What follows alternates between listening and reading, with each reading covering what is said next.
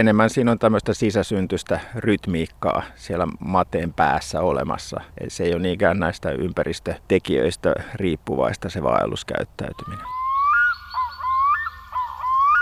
Se etsii tämmöisiä luonnollisia koloja, josta ehkä vaan pää pilkistää esiin tai kivenkolo. Näihin aikoihin voi hyvin nähdä eri puolilla Suomea, miten jotkut yksinäiset pilkkijät jäävät sitkeästi sinne jäälle kököttelemään auringon laskiessa. Tai tulevat silloin vasta paikalle. Eikä heillä näytä olevan mitään kiirettä kotiin, vaan sinne hahmot sulautuvat vähitellen osaksi pimeää talviyötä. Eikä olekaan kiire kotiin, koska madetta kalastetaan tyypillisesti pimeään aikaan. Ja joidenkin uskomusten mukaan mitä kurjempi sää, sitä paremmin madetta tulee. Ja jos on matenpyynti erikoista, niin erikoinen on pyydettäväkin. Kala, joka tekee asiat päinvastoin kuin muut. Siellä se jurnuttaa pimeässä vesistöjen syvänteissä kivien koloissa, välttelee koko aikuiselämänsä visusti aurinkoa ja lämpöä, matelee pohjaa pitkin. Itse asiassa made on vaikuttavan näköinen kala läheltä katsottuna. Jo sen ulkomuodosta näkee hyvin, että se on sopeutunut elämään pohjassa. Se on melkein pyöreä, mutta pyrstö on sitten litteä. Pää on leveä ja litteä, suu on suuri ja silmät melko ylhäällä päälaella. Tai sitäkin voi kysyä, että onko sillä niin väliä, missä ne oikeastaan ovat. Nahan kuviot ovat kauniin marmorimaisia. Mateen nahasta onkin joskus tehty erilaisia käyttöesineitä, laukkuja, vöitä. Useimmiten nahassa on ruskehtavalla pohjalla erilaisia mustia kuvioita, mutta joskus made voi olla myös vihreän harmaa. Jotkut voivat olla hyvin tummia ja toisinaan joskus vastaan tulee erikoisia värimuunnoksia, kuten se sitruunankelta valkoinen made, joka saatiin neljä vuotta sitten Ahvenkoskelta noin kuusivuotiaana. Ja ihan mainiosti se oli niinkin erikoisen väriseksi kaveriksi siellä luonnossa pärjäillyt. Sitten se vietti Kotkan maretaariumissa monta vuotta ja muuttui kuulemma vähitellen vuosien myötä yllättäen lähes normaalin väriseksi. Aika paljon on sellaista, mitä mateiden elämästä ei vieläkään tiedetä, kun ei niitä kukaan ole siellä syvänteissä seurailemassa. Kotkan maretaariumissa on mateita akvaarioissa, mikä on maailmanlaajuisestikin aika harvinaista. Maretaariumin johtaja Sari Saukkonen kertoo, että sielläkin ne viettävät hyvin mademaista elämää, piileskelevät siellä pohjalla. Ja silloin kun ne vielä viettivät aikansa suuressa Itämeri-altaassa, ne kutivat juuri tähän oikeaan aikaan ja niinkin täsmällisesti, että Hämeestä kuulemma kalamiehet soittelivat ja kyselivät, että joko on mateen kutuaika, että madepilkille pakkaseen, kun ei kuulemma viitsi lähteä, jos ei ole oikea aika.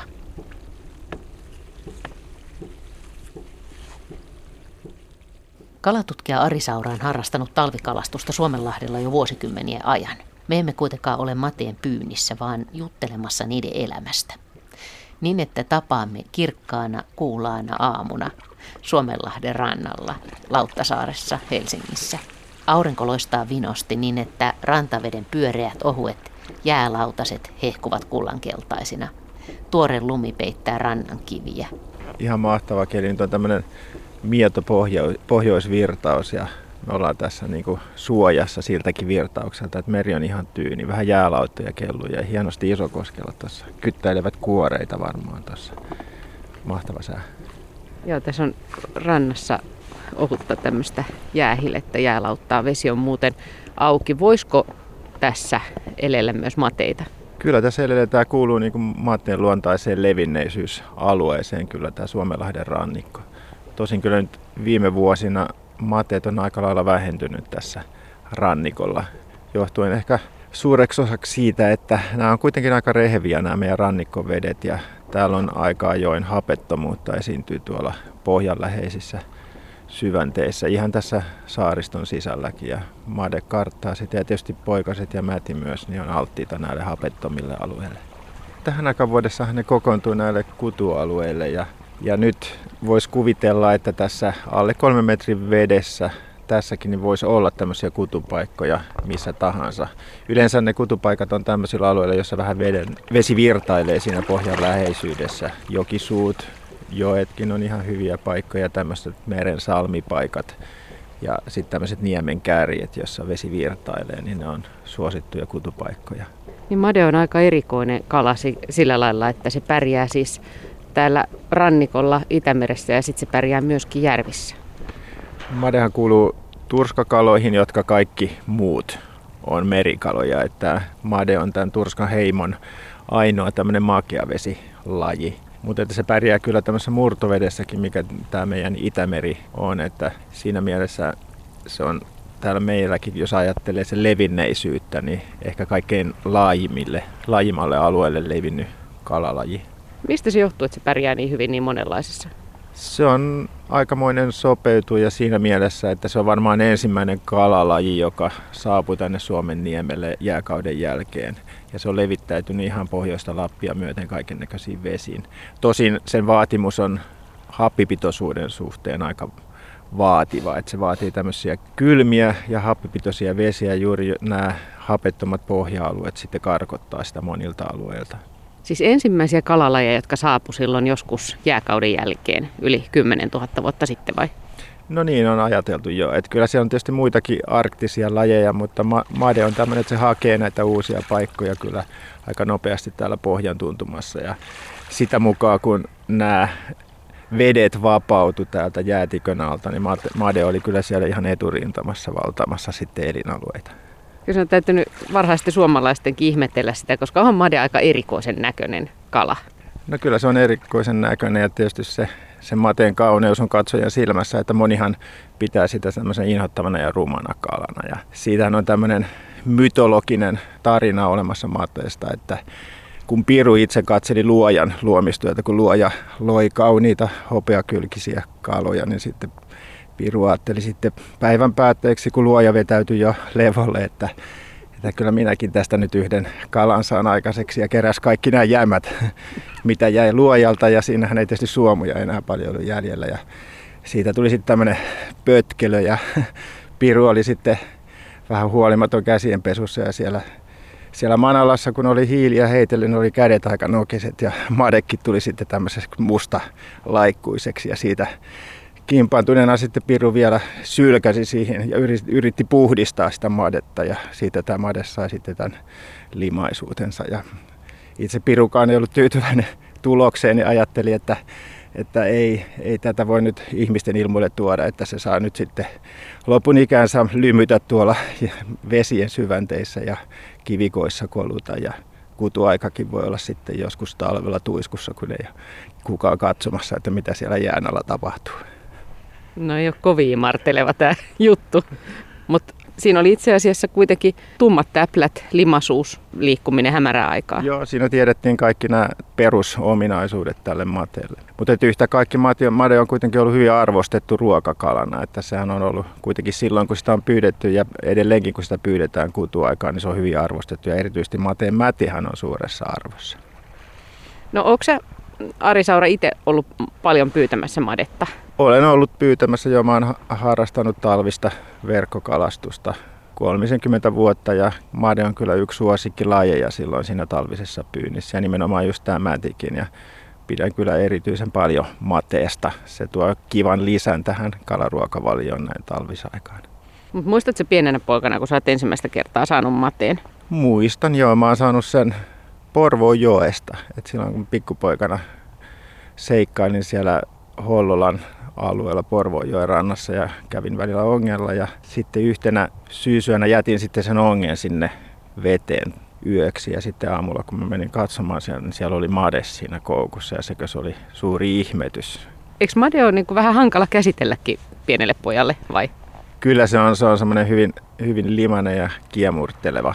Mutta että, että mä sain sen niin kuin syyskesällä sieltä Porvojoesta, niin myöhemmin mä oon oppinut sitten ala opiskellessani, että se on ollut tämmöinen mateenpoikainen, jotka viettää tosiaan niin kuin pari ensimmäistä vuotta joko tämmöistä jokien koskipaikkojen kivikossa tai järvien rantakivikoissa ja louhikoissa ja tämmöisissä somerikoissa.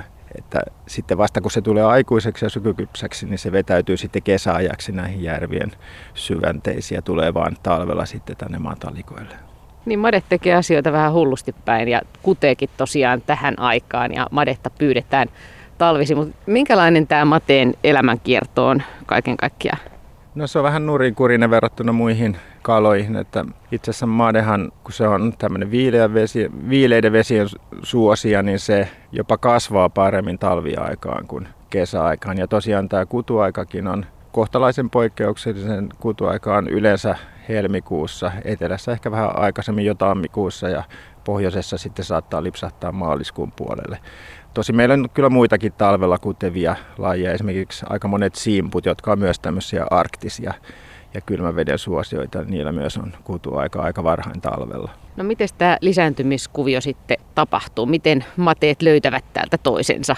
No onhan uskottu, että mateilla on tämmöisiä polkuja, joita pitkin ne kulkee sitten tuota pohjaa pitkin näille matalikoille ja jokisuihin ja muille lisääntymisalueille. Mutta todellisuudessa ehkä ne on hyvin hajallaan kesäaikana tuolla syvänteissä ja sitten kun koittaa se kutuaika, niin lähtee suurin piirtein samoihin aikoihin sitten vaeltamaan kohti matalampia vesiä. Ja sitten tietysti tässä rannikon läheisyydessä kaikki salmipaikat ja tämmöiset kaappeikot on semmoisia, joista ne joutuu kulkemaan päästäkseen niille kutupaikalle. Ja sitten on ajateltu, että nämä on niitä polkuja sitten, missä mateet kulkee. Mistähän ne voi tietää, että ne lähtee suunnilleen samaan aikaan liikkeelle tuolla pimeässä veden alla? Niillä on tämmöinen sisäinen vuosirytmi kaloilla. Se on ehkä jonkun verran päivän pituudesta, joka hyvin heikosti tietysti näkyy sinne syvänteisiin kiinni, mutta myöskin sitten tästä lämpötilavaihtelusta. Mutta että niillä on selkeästi tämmöinen vuosirytmi myöskin, että tiettyyn aikaan vuodesta ne aktivoituu. Se voi olla ihan tämmöistä hormonaalista perinnöllistä ominaisuutta, mikä niillä on. No entä sitten tämä varsinainen kutu?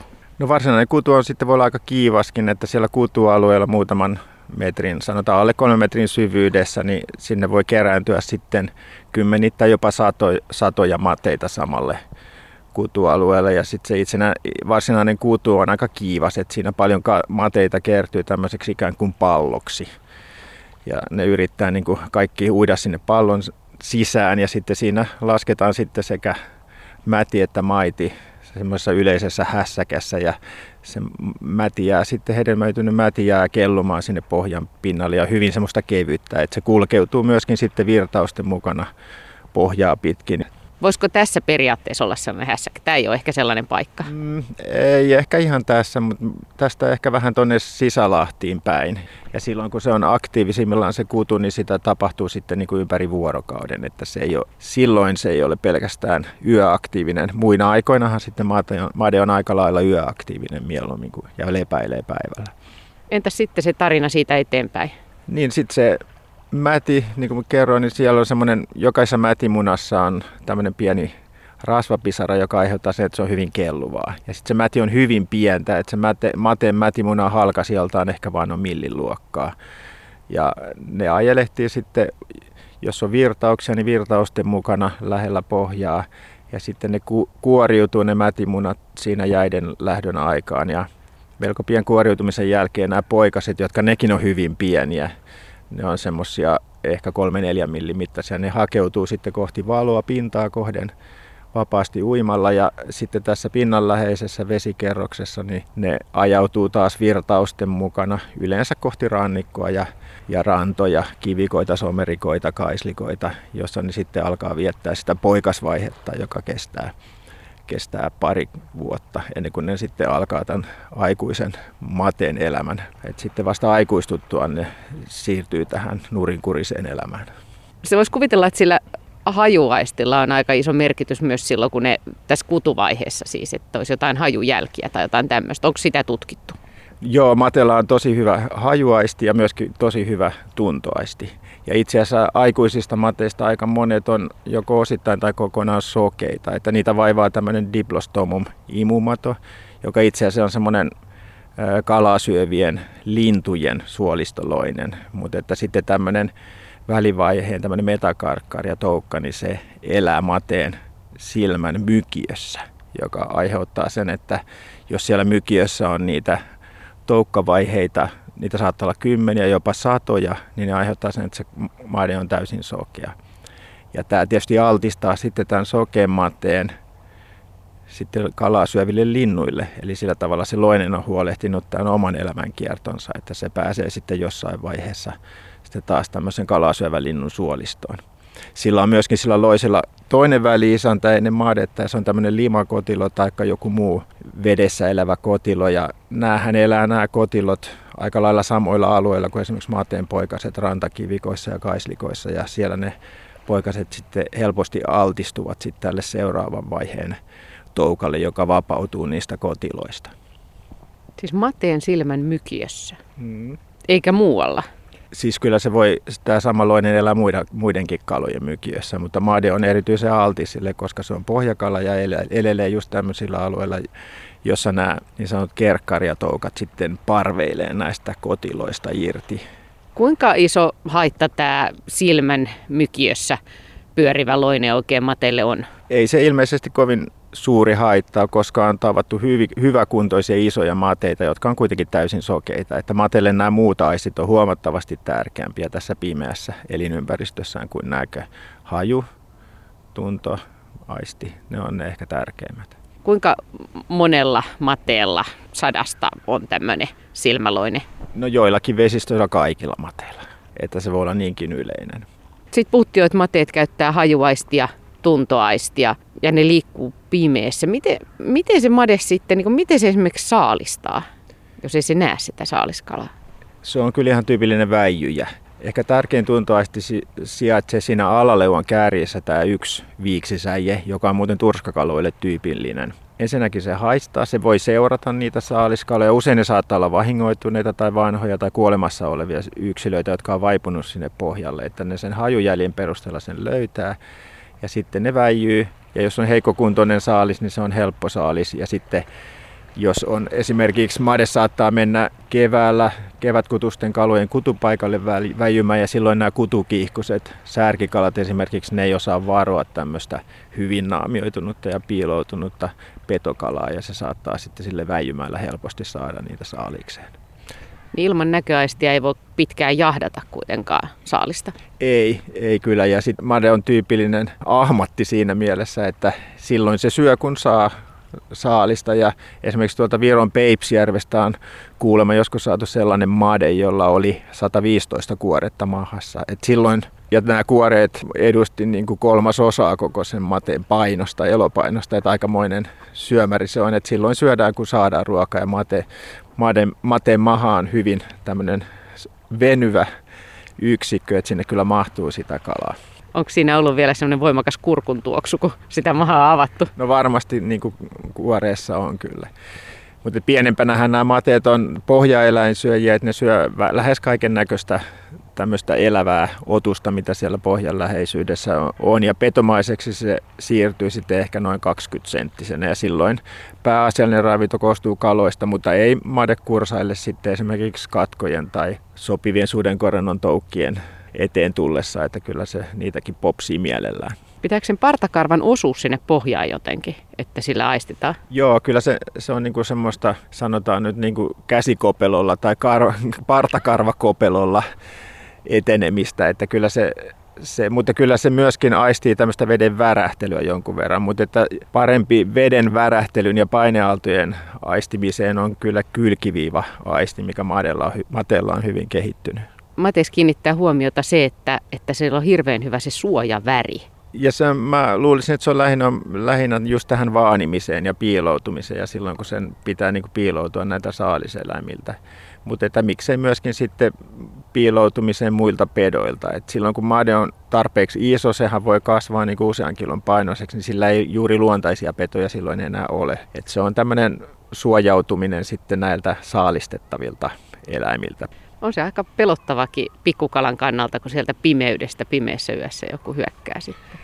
Kyllä joo, ja se on aika nopea se mateeni isku, vaikka se voisi kuvitella, että se on tämmöinen kömpelö ja hidas möykky, mutta se on erittäin nopea. Se ihan silmän sekunnin sadasosissa tapahtuu se isku, ja se tapahtuu sillä tavalla, että se tavallaan imee vettä sinne isoon kitaansa ja sen mukana sitten menee tämä saaliskalakin sinne suuhun maten huulissa tai leuvoissa on sitten tämmöisiä pieniä teräviä hampaita, että siellä on niin aika hyvä pito niissä, että se voi syödä sitten tämmöisiä aika liukkaitakin saaliskaloja aika helposti tai saada pysymään ne suussa ja nieltyä. No mihin made tarvitsee sitä limasuutta ja sitten sitä pitkää pyrstöä? Sitten mateestahan iso osa on ihan pyrstöä. No se on ajatellut niin, että kun se liikkuu täällä kivikoissa ja tämmöisissä louhikoissa, niin se on hyvä suoja. Se suojaa siis pieniltä kolhuilta ja vaurioilta se limapeite. Sillä voi olla ihan tämmöinen antiseptinen vaikutuskin siinä mateen iholla ja parantava vaikutus. Ja sitten tietysti tämä pitkä pyrstö, niin se auttaa siihen, että made pystyy myös niin luikertelemaan takaperin. Eli se voi mennä takaperin sinne kivenkoloon piiloutuakseen tai vetäytyäkseen joltain uhalta. Kuinka vanhaksi made voi elää? Tiedetäänkö sitä? Mateen ikähän voidaan määrittää niistä pään sisällä olevista otoliiteistä, eli tasapainokivistä ja vanhimmat Suomessa määritetyt matteet on olleet noin 20-vuotiaita, ehkä vähän alle. Ja ne on just nimenomaan tuolta Pohjois-Suomesta ne vanhimmat mateet. Mutta maailmaltahan tiedetään, että on löydetty tämmöisiä, tai väitetään, että on ollut jopa tämmöisiä 30-vuotiaita mateita. Madehan on hyvin laajalle levinnyt tälle maailman mittakaavassakin, että sitähän on koko pohjoisella pallon, pallonpuoliskolla sekä täällä Euraasiassa että sitten Siperian puolella että myös Pohjois-Amerikassa. Tosin nämä on nyt luokiteltu kolmeen tämmöiseen alalajiin nämä eri maan osissa esiintyvät mateet, mutta että hyvin laajalle se on levinnyt. Se on musta kaloissa aina ihmeellistä, että ne, se tuntuu vähän niin kuin epäreilulta, että toiset elää ihan älyttömän lyhyen elämän ja sitten toiset voi elää noinkin pitkään ja jotkut vielä paljon pitempään? No mateella on ehkä se, että vaikka, se, vaikka sillä on tämä mädin tuotanto aika huikea, siis isolla mateellahan voi olla jopa miljoona mätimunaa, mutta ne on niin pieniä ja se alkukuolevuus on tosi suurta. Eli sen pitää kutea niin kuin aika monta kertaa, jotta se täyttää tämän oman tehtävänsä tässä ravintoverkossa ja tässä koko ekosysteemissä. Eli jatkaa sukuaan. Sen vuoksi niin se pitkäikäisyys on siinä eduksi. Sitten taas sellaiset lajit, joilla on pienempi poikaskuolevuus, niin ne on usein sitten aika lyhytikäisiä, koska suurempi osa niistä poikasista selviytyy sitten jatkamaan sukua. Voikohan se made hyötyä siitä, että tulee ikää ja se oppii niin asioita. Voiko ajatella niin, että taitojen kehittymisestä olisi mateiden elämässä hyötyä?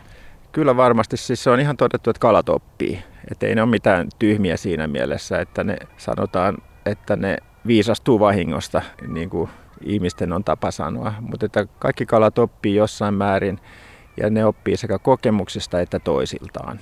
Esimerkiksi just tämmöisiä hyviä ruokailupaikkoja, hyviä kutupaikkoja, hyvät vaellusreitit, hyvät elinolosuhteet, omaavat alueet, ne löytää kyllä sitten ihan tämmöisen muistinkin perusteella. Harmaa silmä, helttaniska, liera, liisko, lirikka, liro, lirri, liuro, liuska, liusku, liveropursto, loppasuu, lotikka, luirinkainen, luirisko, luiru, luirukka, lurikko, lurkki, lutrake, löppöturpa, maemmademades, majemmale, mares, mateen lieru, mateen liisko, mateen lilli, Mate Liura, Mate Hine, Matero, Matikainen, Matikka, Matikku, Matti, Muokala, Moilake, Molikko, Motikka, mol, Motkale, Motku, Mätikkä, Mätty, Mötkäle, Möllykkä, Mölkäre, Njakka, Nulkki, Näpikettu, Ruhmukkamaha, Ruivelo, Rutjake, Sägä, Tolikka, Vutkale, Väkäri, Vötkäle, Vötkäs. Eikä tässä edes ollut kaikki. Ainakin tällaisilla nimillä on nimittäin Suomessa madetta kutsuttu. Näin kerrotaan Marita Ruumanin suomalaista kalamytologiaa käsittelevässä kirjassa Mulurautunen, ruutanalliset säkeet. Vaikkakin Kalevalassa mateesta on ilmeisesti vain yksi ainoa maininta ja niinpä tietenkin siellä se Kalevalan mukaan liikkuu Manalan synkillä vesillä tuonen hauen kanssa. Joka tapauksessa made on ollut tärkeä kala suomalaisille jo pitkään ja nimenomaan tähän talviaikaan. Ari Saura kertoo. Mateitahan voidaan, kun se on petokala, niin pyytää koukkupyydyksillä jollain syöttikalalla. Tämmöisiä madekoukkuja voidaan virittää. Sitten erilaisia rysäpyydyksiä mateelle. Usein nämä mateen pyynnissä käytetyt rysät, esimerkiksi tämmöiset pystyrysät, mitä sanotaan, made, miksi maderysiä kutsutaan, niin ne on tämmöistä valkoisesta havaksesta tehty. On epäilty, että tämmöinen valkoinen väri houkuttelee siellä pimeässä ympäristössä enemmän niitä liikkumaan. Myöskin pohjalla makaavien rysien johtoaidat, niin ne on usein sitten värjätty valkoisiksi. Olettaen, että se made, made paremmin niitä seuraa. Maden pyydysten tai rysien tai katiskojen eteen on myös viritetty tämmöisiä valkoisia koivusalkoja. Ja on ajateltu, että mateet sitten ui näitä salkoja pitkin paremmin pyydyksiin. Voi olla, että ne, niissä on ihan perää, mutta voi olla, että ne on myös uskomuksia. No entäs onko se päässyt kokeilemaan tätä perinteistä jäälläpinuijimista? Mateen kolkkaamista en ole koskaan yrittänyt. Olen kyllä nähnyt syksyllä jonkun kerran mateita ensimmäisillä jäillä silloin, kun ne tulee näihin kylmiin rantavesiin sitten ja saattaa oleskella hyvinkin matalassa lähellä sitä jääpintaa. Ja vasta niin sä oot, sä oot nähnyt niin kuin jään läpi? Joo, olen nähnyt kyllä semmoisen mateen, mutta en ole raskinut kolkata sitä. Se kuulostaa, mä en ollut, koska se kuulostaa jotenkin uskomattomalta, mutta kyllähän näin on tehty. Kyllä joo, siinä on semmoinen iso puunuija, aika raska, raskas nuija, joka on pitkän varren per, perässä. Ja sillä kun tämäyttää siihen ohu, ohueen syysjäähän mateen kohdalla, niin siitä tulee niin voimakas paineaalto siihen kalan kohdalle, että se taintuu ja sitten se voidaan poimia talteen. No entäs sitten tämä mateiden tulevaisuus? Nythän made on hyvin elinvoimainen, koska se on niin laajalle levinnyt ja sitä on Lappia myöten lähes kaikissa vesissä, niin näyttää kohtalaisen hyvältä, mutta sitten täällä rannikkoalueella sanotaan nyt merenkurkusta ete- etelään Saaristomeren alue ja Suomenlahden alue, niin huolestuttaa kyllä nämä rannikkovesien pohjien hapettomuudet, että se on selvästi vähentänyt madekantaa näillä alueilla. Ja myöskin sitten ilmaston lämpeneminen osaltaan, niin se vaikuttaa myöskin meriveden lämpötilan nousuun. Ja made on aika herkkä siinä, se elää kuitenkin eteläisessä Suomessa niin aika lailla siellä lämpötilan raja-alueella, että se saattaa hyvinkin vaikuttaa sitten mateen levinneisyyteen tulevaisuudessa. Jos vesi on liian lämmintä, niin kuoleeko se made ihan siihen veden lämpötilaan vai? No isolla mateella ne elintoiminnot kiihtyy, kun ne on vaihtolämpöisiä eläimiä ja silloin jos se elintoiminnot on niin kiihkeät, että se ei pysty syömällä ylläpitämään niitä, niin se näivettyy. Että näin pienillä mateilla se on vähän eri tilanne, että ne pystyy niin kuin aika kiivastakin elämää viettämään, syömään paljon ja, ja aineenvaihdunta on vilkasta. Että ne pysyy lämpimässäkin vedessä hengissä, mutta isommille mateille, niin kuin muillekin isommille kaloille, niin liian lämmin vesi on kohtalokasta.